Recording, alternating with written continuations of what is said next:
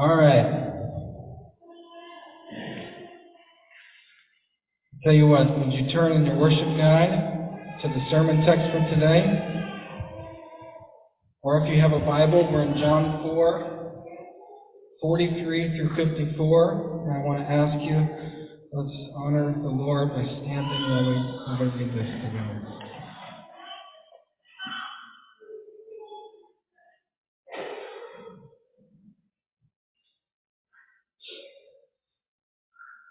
After two days, he left for Galilee.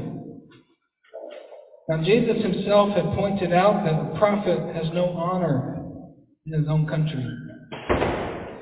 When he arrived in Galilee, the Galileans welcomed him. They had seen all that he had done in Jerusalem at the Passover festival, for they had also been there. Once more, he visited Cana in Galilee where he had turned water into wine. There was a certain royal official whose son lay sick at Capernaum. When this man heard that Jesus had arrived in Galilee from Judea, he went to him and begged him to come and heal his son, who was close to death. Unless you people see signs and wonders, Jesus told him, you will never believe. The royal official said, Sir, come down before my child dies. Go, Jesus replied. Your son will live. The man took Jesus at his word and departed. And while he was still on the way, his servants met him with the news that his boy was living. When he inquired as to the time when his son got better, they said to him, Yesterday, one in the afternoon, the fever left him. Then the father realized that this was the exact time at which Jesus said to him, Your son will live. So he and his whole household believed. This was the second sign Jesus performed after coming from Judea to Galilee. This is the word of the Lord. Thanks be to God. Let's pray. Father in heaven, we pray, may the words of my mouth and may the meditations of our hearts be pleasing in your sight, O Lord, our rock and our redeemer. In Jesus' name, amen. Amen. You can be seated.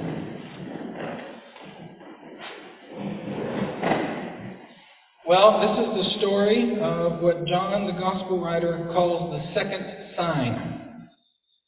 Uh, we have been in John's Gospel for quite a while now, moving slowly. We call it a slow hike because we're going slowly so we can see all the sights. And it's significant that John calls this the second sign. Let's stop for a moment there and pay attention to that. Depending on who you ask, there's either seven or eight signs in John's Gospel. Seven sounds like a holy number. But I, I think there's eight. But that's maybe we can talk about that over coffee one day or at the campout. Um, but there's seven or eight signs in John's gospel. John John points them out. And signs in John's gospel are miracles. If you read the Gospel of Luke or something like that, you know, there's miracles happening all over the place. But in John, when he records them, it's very, very intentional. And he calls them signs. There's the water into wine thing. Jesus in Cana of Galilee turns water into wine at a wedding. Here's the next one. Same city, Cana of Galilee, healing the royal official's son. The next one is in John 5. It's where he heals a man with a with a disability near the pool of Bethesda in Jerusalem. The next one is when he feeds the multitude. Uh, then you have walking on water. There's healing of the man born blind. There's raising Lazarus from the dead. That's seven. And then the argument is over whether number eight should be Jesus raising from the dead himself. I think that's a pretty good one. We should count. So eight signs, okay? All right, so eight signs in John's gospel. Now these signs, John records them purposefully. It's intentional. Now when it comes to when we read Matthew, Mark, Luke, and John, there's some relevant discussion around what Jesus was trying to do when he did his miracles. Was he trying to prove who he was? Was he trying to show what the kingdom was like? That's fine. But when we read John's gospel, John gives us the reasons why Jesus did this sign. John is very specific. If we go back and we read the, go back to the water to wine thing, um, John 2.11, it says, what Jesus did here in Cana of Galilee when he turned water into wine. This was the first of the signs through which he revealed his glory, and his disciples believed in him. And then in our story, this was the second sign Jesus performed. So this whole sign thing, it's a theme that runs throughout John's gospel. In fact, I remember when I was first learning uh, to preach, I was preaching at a little church. I think it was then. I was preaching at a little church in Scappoose. Um, I think that was the right time. Anyway, I was trying to figure out what I'm going to do, what I'm going to, and I remember somebody suggesting, "Oh, you can do the, the, the series on the signs in John's Gospel." It's a thing preachers do. It's a theme. John wants us to know that Jesus' miracles, even though maybe they were about other things too, they were about nothing less than Jesus trying to show his glory to the people. God revealing his glory to the world through Jesus. This is a major theme in the book. We read in the prologue the Word became flesh, made his dwelling among us, and we have seen his glory. Glory of the one and only Son who came from the Father, full of grace and truth. Signs are things you look at, they're things you see. The gospel writer wants us to know that in Jesus, the glory of God is made visible. It can be seen. Now, uh, that's interesting because in this story, we have an account of an episode where Jesus uh, does this sign, but this sign is actually not visible to the people who were looking for it. And it was only really visible to the person who was content with receiving it and believing it without physically seeing it with his eyes. What do I mean? This second sign where Jesus revealed his glory, uh, it happened far away. And we have this story, of all these people welcoming Jesus because they had seen what he had done before. And they don't get to see what he does here. They don't receive it. The only person who does receive it is the person who's content with seeing it uh, in his heart. Here's the idea. In John's Gospel, we have these stories about God making his glory visible through Jesus. But right here, we have this little piece to remind us that God making his glory visible through Jesus sometimes means believing it without seeing it. Now that seems contradictory. It's not. It's not a contradiction. I think we can call it a paradox. It is true, though. So let's get into the story and let's see if we can untangle this paradox and figure out what's in it for us. Because God calls us to see the glory of Jesus. But God also often calls us to believe without seeing. What are we supposed to do with that? All right, so here we are in this story. Jesus comes to Cana of Galilee. He's been here before. He did the water to wine thing, but he's coming here. Uh, it says that there are people here in Galilee. They're, you know, normally a prophet's not welcome in his hometown, uh, but here they're welcoming Jesus. And why? Well, they saw what he did in Jerusalem. Remember last time Jesus was in Jerusalem in John's Gospel was when he did that big temple protest thing. We got the made the whip of cords, drove out the money changers, big to do. Remember that story? Apparently some people had seen that. Word got around in Galilee. This is who Jesus is. He comes and they welcome him. And um, That's what's going on. And then there's this royal official who's begging Jesus to heal his son. And Jesus turns and tells, he tells the people, unless you people see signs, you're never going to believe. And then this royal official is like, oh, please heal my son. Jesus says, okay, your son's going to live. Go on your way. This guy's going home. On the way, he gets the news. Right at that moment, his son was healed. He never sees his son in the story, but he believes him and his whole household. So that's the story. We have people who want to see, to believe, and they don't get it. And then we have this one person who's content with not seeing, and he's the one who believes. Okay. So there's a principle here. The principle is that the glory of Jesus, who he is and what he does, everything that God has for the world in Jesus, is often invisible to those who insist on seeing it before they believe it. But it's often freely granted to those who are content with believing it first before they see it with their eyes. The Galileans welcomed Jesus because they saw what he did in Jerusalem. They wanted to see more. And they didn't get to. But this royal official comes to Jesus because he heard about him. And he never saw the miracle take place, but he received it, he believed it, and he was changed. I think we could say that in this story we are presented with a picture of two kinds of faith. Faith that insists on seeing to believe. You know what? That doesn't seem all that unreasonable. In fact, we have a whole gospel about how God is showing his glory through Jesus. Doesn't seem unreasonable. So there's a faith that insists on seeing to believe. Strange thing though, is Jesus in this story basically ignores it. In fact, he kind of rebukes it. You people. And then there's a second kind of faith. A faith that believes without seeing. And in the end, that's the faith that gets the blessing. So, two kinds of faith. I got to see it first. I got to see the signs first, and then I'll believe. And then the second faith, I'll believe whether or not.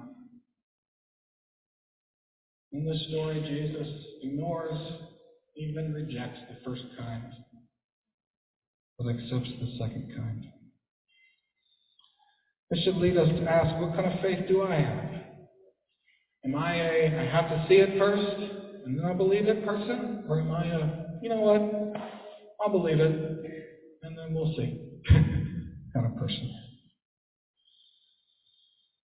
Well, as I think about my own life, and be honest with you, and as I think about our community, as I think about the stream, the greater stream, the tradition of Christianity that our church is a part of, I think we have a strong tendency toward that first kind of faith. I think we're, I, I know that I am. I'm the kind of person that wants to hold back. I don't want to give my heart unless I see the signs first. I want God to, to demonstrate first. I, I want to see the flare. I, I want to see that uh, God is doing something that really excites me. Uh, I want to see that, that God is doing something, He's calling me to something that has some kind of social credibility. Whether He's calling me to a church, or He's calling our church to do something, or He's calling me to, to serve Him somehow, I want to make sure that it has, that, that shows signs of being socially reasonable. I don't want to be some kind of radical. Um, and, and I'm picky. I want to know that whatever God is calling me to, whatever God has for me, whatever God has for our church, or in seasons when I was maybe looking for a church, uh, I'm picky. And I want God to show me on the front end, whatever He's calling me to, it's going to satisfy my standards. I'm a history buff. I'm a theology buff. God's going to call me to something. I want to make sure that whatever it is has some kind of historical precedent. I want to make sure that it's not rooted in shallow theology. I want to make sure that whatever it is isn't annoying. I want to see the signs. And then, once God demonstrates to me that whatever He's calling me to, or calling our church to, or whatever, once He shows me that it that it satisfies my desire to see flare. Uh, you know what we can call it the three F's: flare, fad, and fuss. uh, then, then I'll believe. Then I'll participate. Then I'll do it. I tend to be, let me see the signs first. And you know what? I'm going to guess that many of you do too. I think there's something in the water of our stream of Christianity that wants that. Um, before we do something, we want to know uh, there's visible signs. No, I think I hope that you're hearing me here. And then and then and then I'll and then I'll believe. I think I'm an insist on seeing the signs before I believe person. I think a lot of my friends are, and I think lots of us are also. Why is that? Are you like me? Do you have trouble trusting God unless He proves to you first in whatever situation you're in? Um, why is that? Well, there's this little thing in verse 48. Uh, I'm sorry, not verse 48, verse uh, verse 44. Now, Jesus himself had pointed out that a prophet has no honor in his own country. Uh, that's an interesting statement here. Jesus is walking into town, and then it's in parentheses in my English Bible. John the Gospel writer saying, Hey, Jesus had told us, Jesus had said before, a prophet has no honor in his own country. And then it says, But when he arrived, the people welcomed him. That sets our story up with a kind of tension. Uh, the Gospel of John doesn't report a time when Jesus said that, but we have in Matthew, Mark, and Luke a little story about when Jesus was teaching in a synagogue in Nazareth. And he was teaching, and the people there were amazed at his teaching. But then they started to ask, wait a second. Isn't this the carpenter? Isn't that Mary and Joseph's kid? Isn't that James and Jude? Isn't that their brother? We know him. And it says the people started to be offended. Who does he think he is? Yeah, I can imagine. Does he think he's smarter than us? Does he think he's who who is this? We know this guy. And in that story, it says that Jesus finished his teaching, and it says that he couldn't do any miracles there because they didn't have any faith.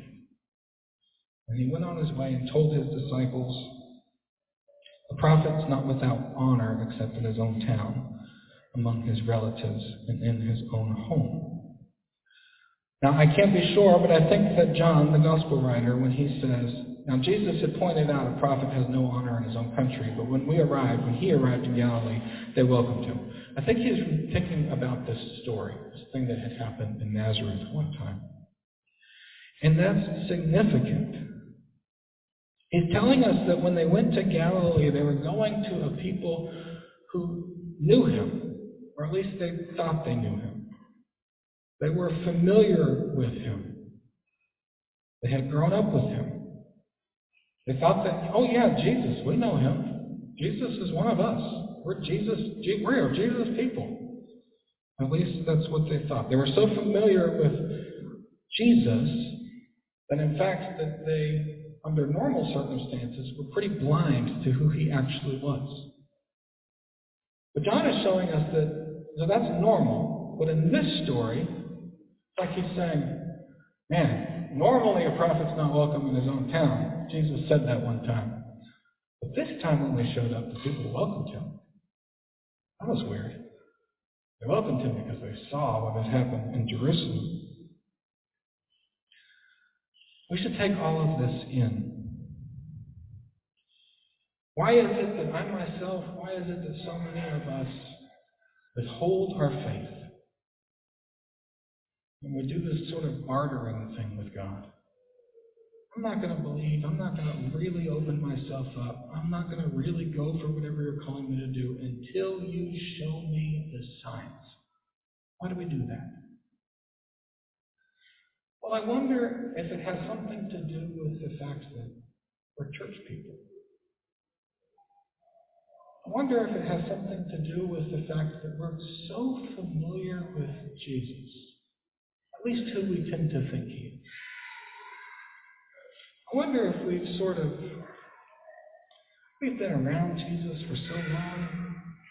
We know that guy. Yeah, Jesus. That's the church guy. That's the yeah, we know him. The people in Galilee, they were so familiar with Jesus that normally they couldn't see him. But once they started seeing signs, ooh, they were excited. They weren't excited just by his presence.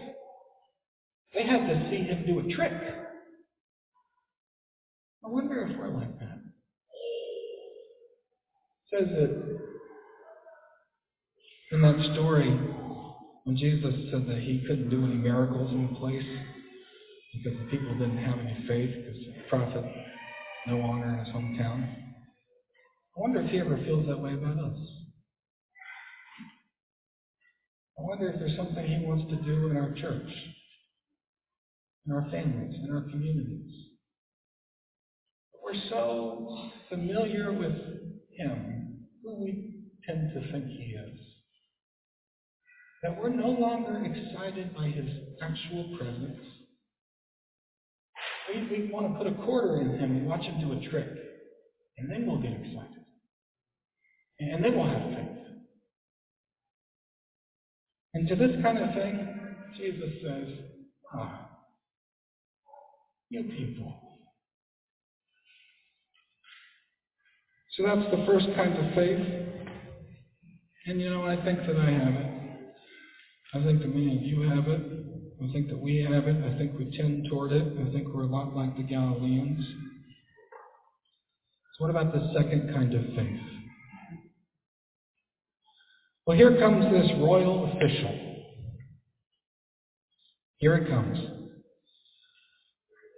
Uh, it says he came from, says he heard Jesus was in Galilee, uh, but his son lay sick at Capernaum. And he comes all the way to Cana, finds Jesus.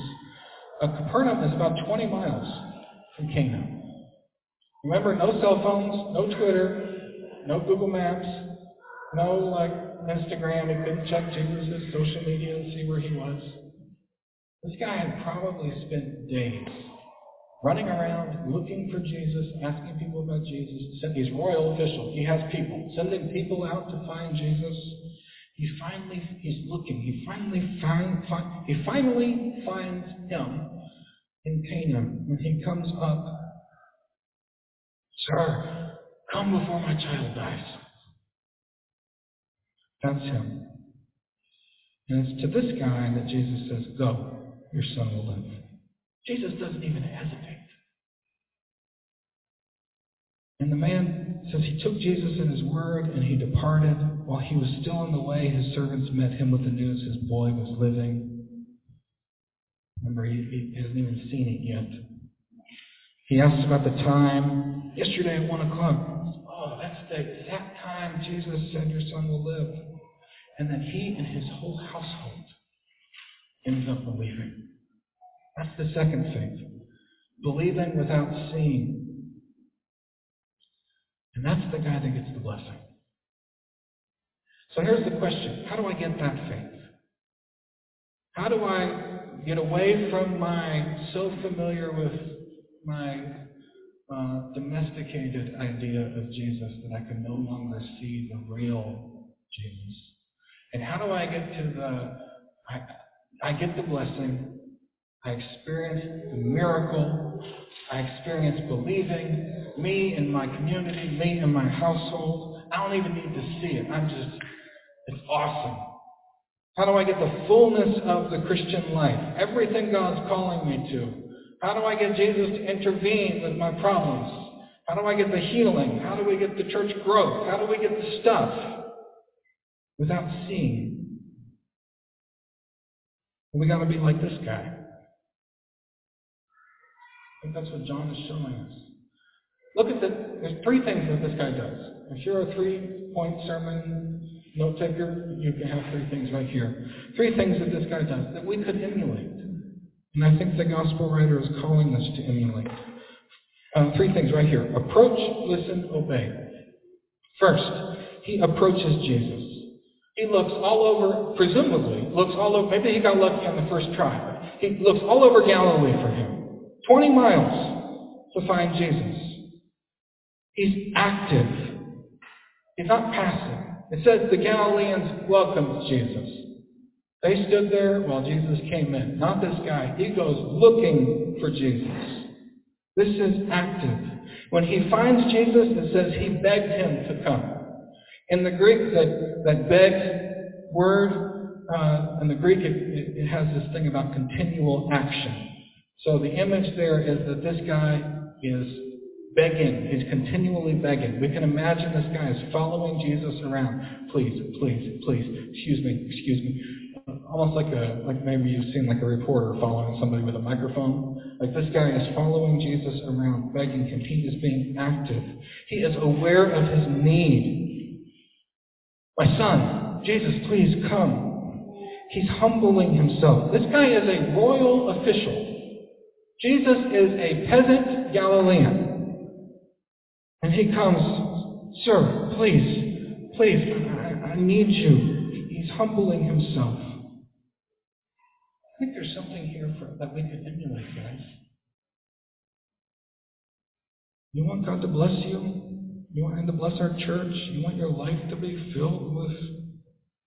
Well, are you doing something about that? Are you actively pursuing Jesus? Are you pursuing God the best you know how? Are you aware that you have need? Are you aware that you are a sinner? Are you aware that our church has needs? Are you humbling yourself? Are you continually asking? Are you looking for where He is, where He might be working? You want the kind of faith that Jesus responds to, don't stand idly by in your life and wait for Jesus to just show up at your front door and woo you with signs and wonders. Go looking for him. Pray. Read your Bible. Ask questions. Come to worship. Ask Christian friends and family about their experiences with him. Do research. Do everything that you know that you might be able to do to find him. Jesus himself said, Ask and it will be given to you. Seek and you will find. Knock and the door will be open to you. Do you want the kind of faith that gets the blessing? Get up and do something. Do you want God to come and bless our church with new life and new growth? Get up and do something. Do you want your life to bear evidence of God's presence? Do something. Be active. Next, listen. Remember, this is faith that believes without seeing. It's not faith that believes without hearing. Fact, in the book of Romans, it says that faith comes from hearing. Listen. Notice how the royal official responded when Jesus said, Go and your son will live. It says that he took Jesus at his word. Literally, in the Greek, it says, The man believed the word that Jesus had said to him. How did this man find Jesus in the first place? He heard Jesus was in Galilee. John the Gospel writer, you, you can see, he's such a good writer. You can see him contrasting this hearing theme with this seeing theme here. The, the people had, they had seen what he did in Jerusalem. They're looking for the signs. Jesus says, no, no, no. But here's a guy who heard, who listened. And Jesus says, okay, listen. In John's Gospel, Jesus is presented to us at the very beginning as the Word of God. Throughout the Gospel, we see he's also the one who speaks the words of God. Jesus is the Word. He's the speaker of the Word. If we want to experience the life and the light and the freedom and the healing that Jesus gives, we need to use our ears. We need the Word. Okay, how do I do this? Um, I I have heard um, myself, and you can find some like on YouTube and podcasts, and uh, this was popular, especially a few years ago in our city. Lots of churches were teaching this, little seminars or sermon series, or podcasts or whatever, on how to hear from God. What do I have to do? How do I hear from God? How do I hear God's voice? a lot of that stuff is like, hey, learning like how to quiet yourself, go away, um, kind of open your mind and your heart, maybe go uh, do some kind of contemplative exercise. Some of that is really good. Some of it is not so good. But some of it's really good. But a lot of that stuff misses this giant, glaring, huge, obvious reality. And it's this. That all of Scripture is God breathed. It is useful for us in the Christian life. Do you want to hear from God? Find one of these and read it. These are His words. If you want to hear with your ears, read it out loud. Go to places where the Word is read out loud. Listen to the Bible. Psalm 33 says, By His, by his word, by the word of the Lord, the heavens were made. If God, we hear about that in, in the beginning of the Bible in Genesis, let there be light. If God created the heavens with His word, don't you think He can do something in you when we take in and we read, when we listen to His word? When we listen to the words of Jesus? So you want the real faith, the real faith that can believe without sin? Approach Him, listen to Him, and last, obey. Do the thing the Word says. You, you read something in here, it tells you something to do, go do it. Jesus tells the official, Go, your son will live. What does the official do? He obeys. He took Jesus at his word and he departed. And then it was during his obedience, it says, while he was still on the way, that he received the news that his son was healed. We sometimes think, when we get caught in that first kind of faith, if God blesses me, then I'll do what he says. But here we see this royal official modeling for us that the blessing comes in the obedience. In fact, maybe we can even say the obedience is the blessing. So, how do we get real, alive, believing without seeing, get the blessing from God, get the light and the life from Jesus, get the healing, get the redemption, get the whole thing? How do we get it?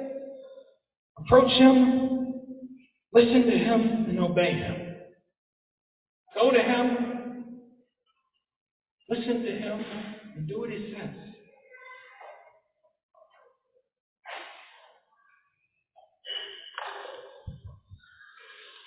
Wait a second. Wait a second. Pastor Charlie, you almost had me. This sounds like moralism. If I want the blessing, if I want the thing that God has for me, then what I need to do is I need to get up and I need to go find wherever God is. I need to read my Bible better and I need to do better things. I'm not falling for that. Well, that's what we see here in this story. Where's the gospel in this? How does this work? How is this a Christian story? Because that's exactly what we're reading here. This royal official comes and finds Jesus. He's active. He approaches. He listens to Jesus. He hears. He obeys Jesus. And then he gets the blessing. How is that gospel? How is that for us? How is that not moralism? Well,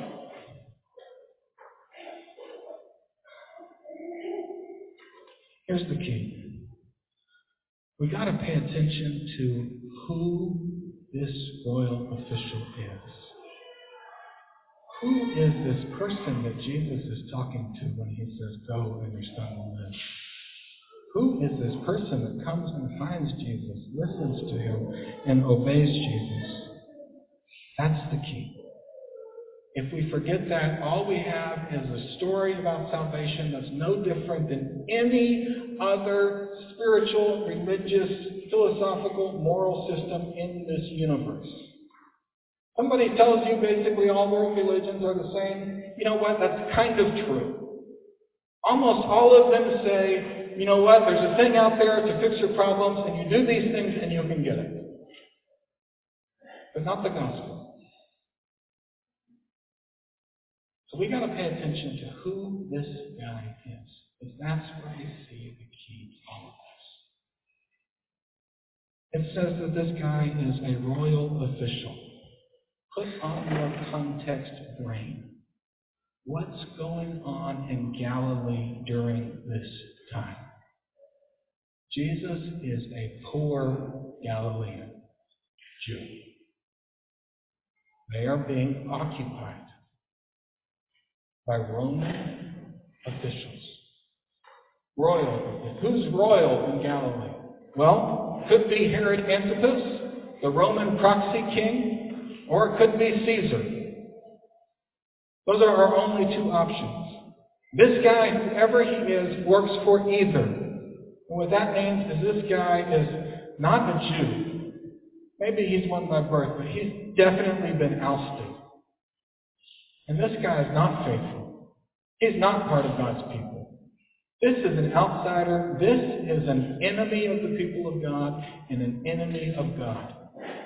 And it's to this man, an enemy, who comes looking, who comes hearing, who comes obeying, that Jesus says your son will live.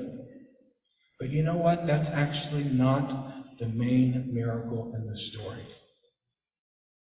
The great miracle in the story, the real sign, is that this guy believed him and his whole household. That an outsider, an oppressor, an enemy of God, without even seeing signs, was received by Jesus, granted real faith, and brought in, and his story is recorded here.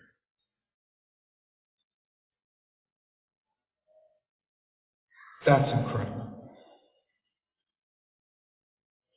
Folks, in the book of James, it says that faith without works is dead. And this story is about that. Here we have the story of an enemy, of an outsider, of someone who doesn't belong, of a sinner, approaching Jesus the best he knows how, listening to Jesus, and obeying Jesus. He can only do these things because God is already working in his life. And Jesus receives him. Jesus accepts him. Jesus grants his requests. And this guy comes to faith. This guy is included along with his whole family. The royal official's son is not the only person who was raised to life that day. This royal official was raised to life.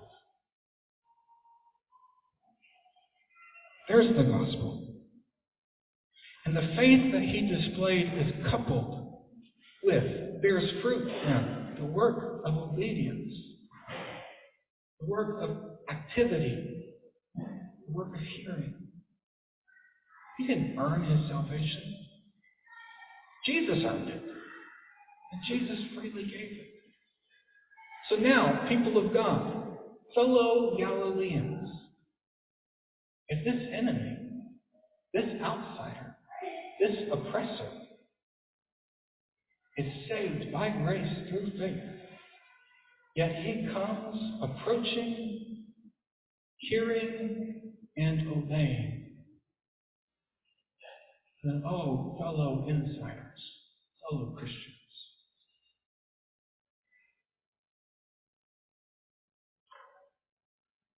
oh, if we would only hear and obey the word and the spirit. Oh, if we would only look for him as he is among us.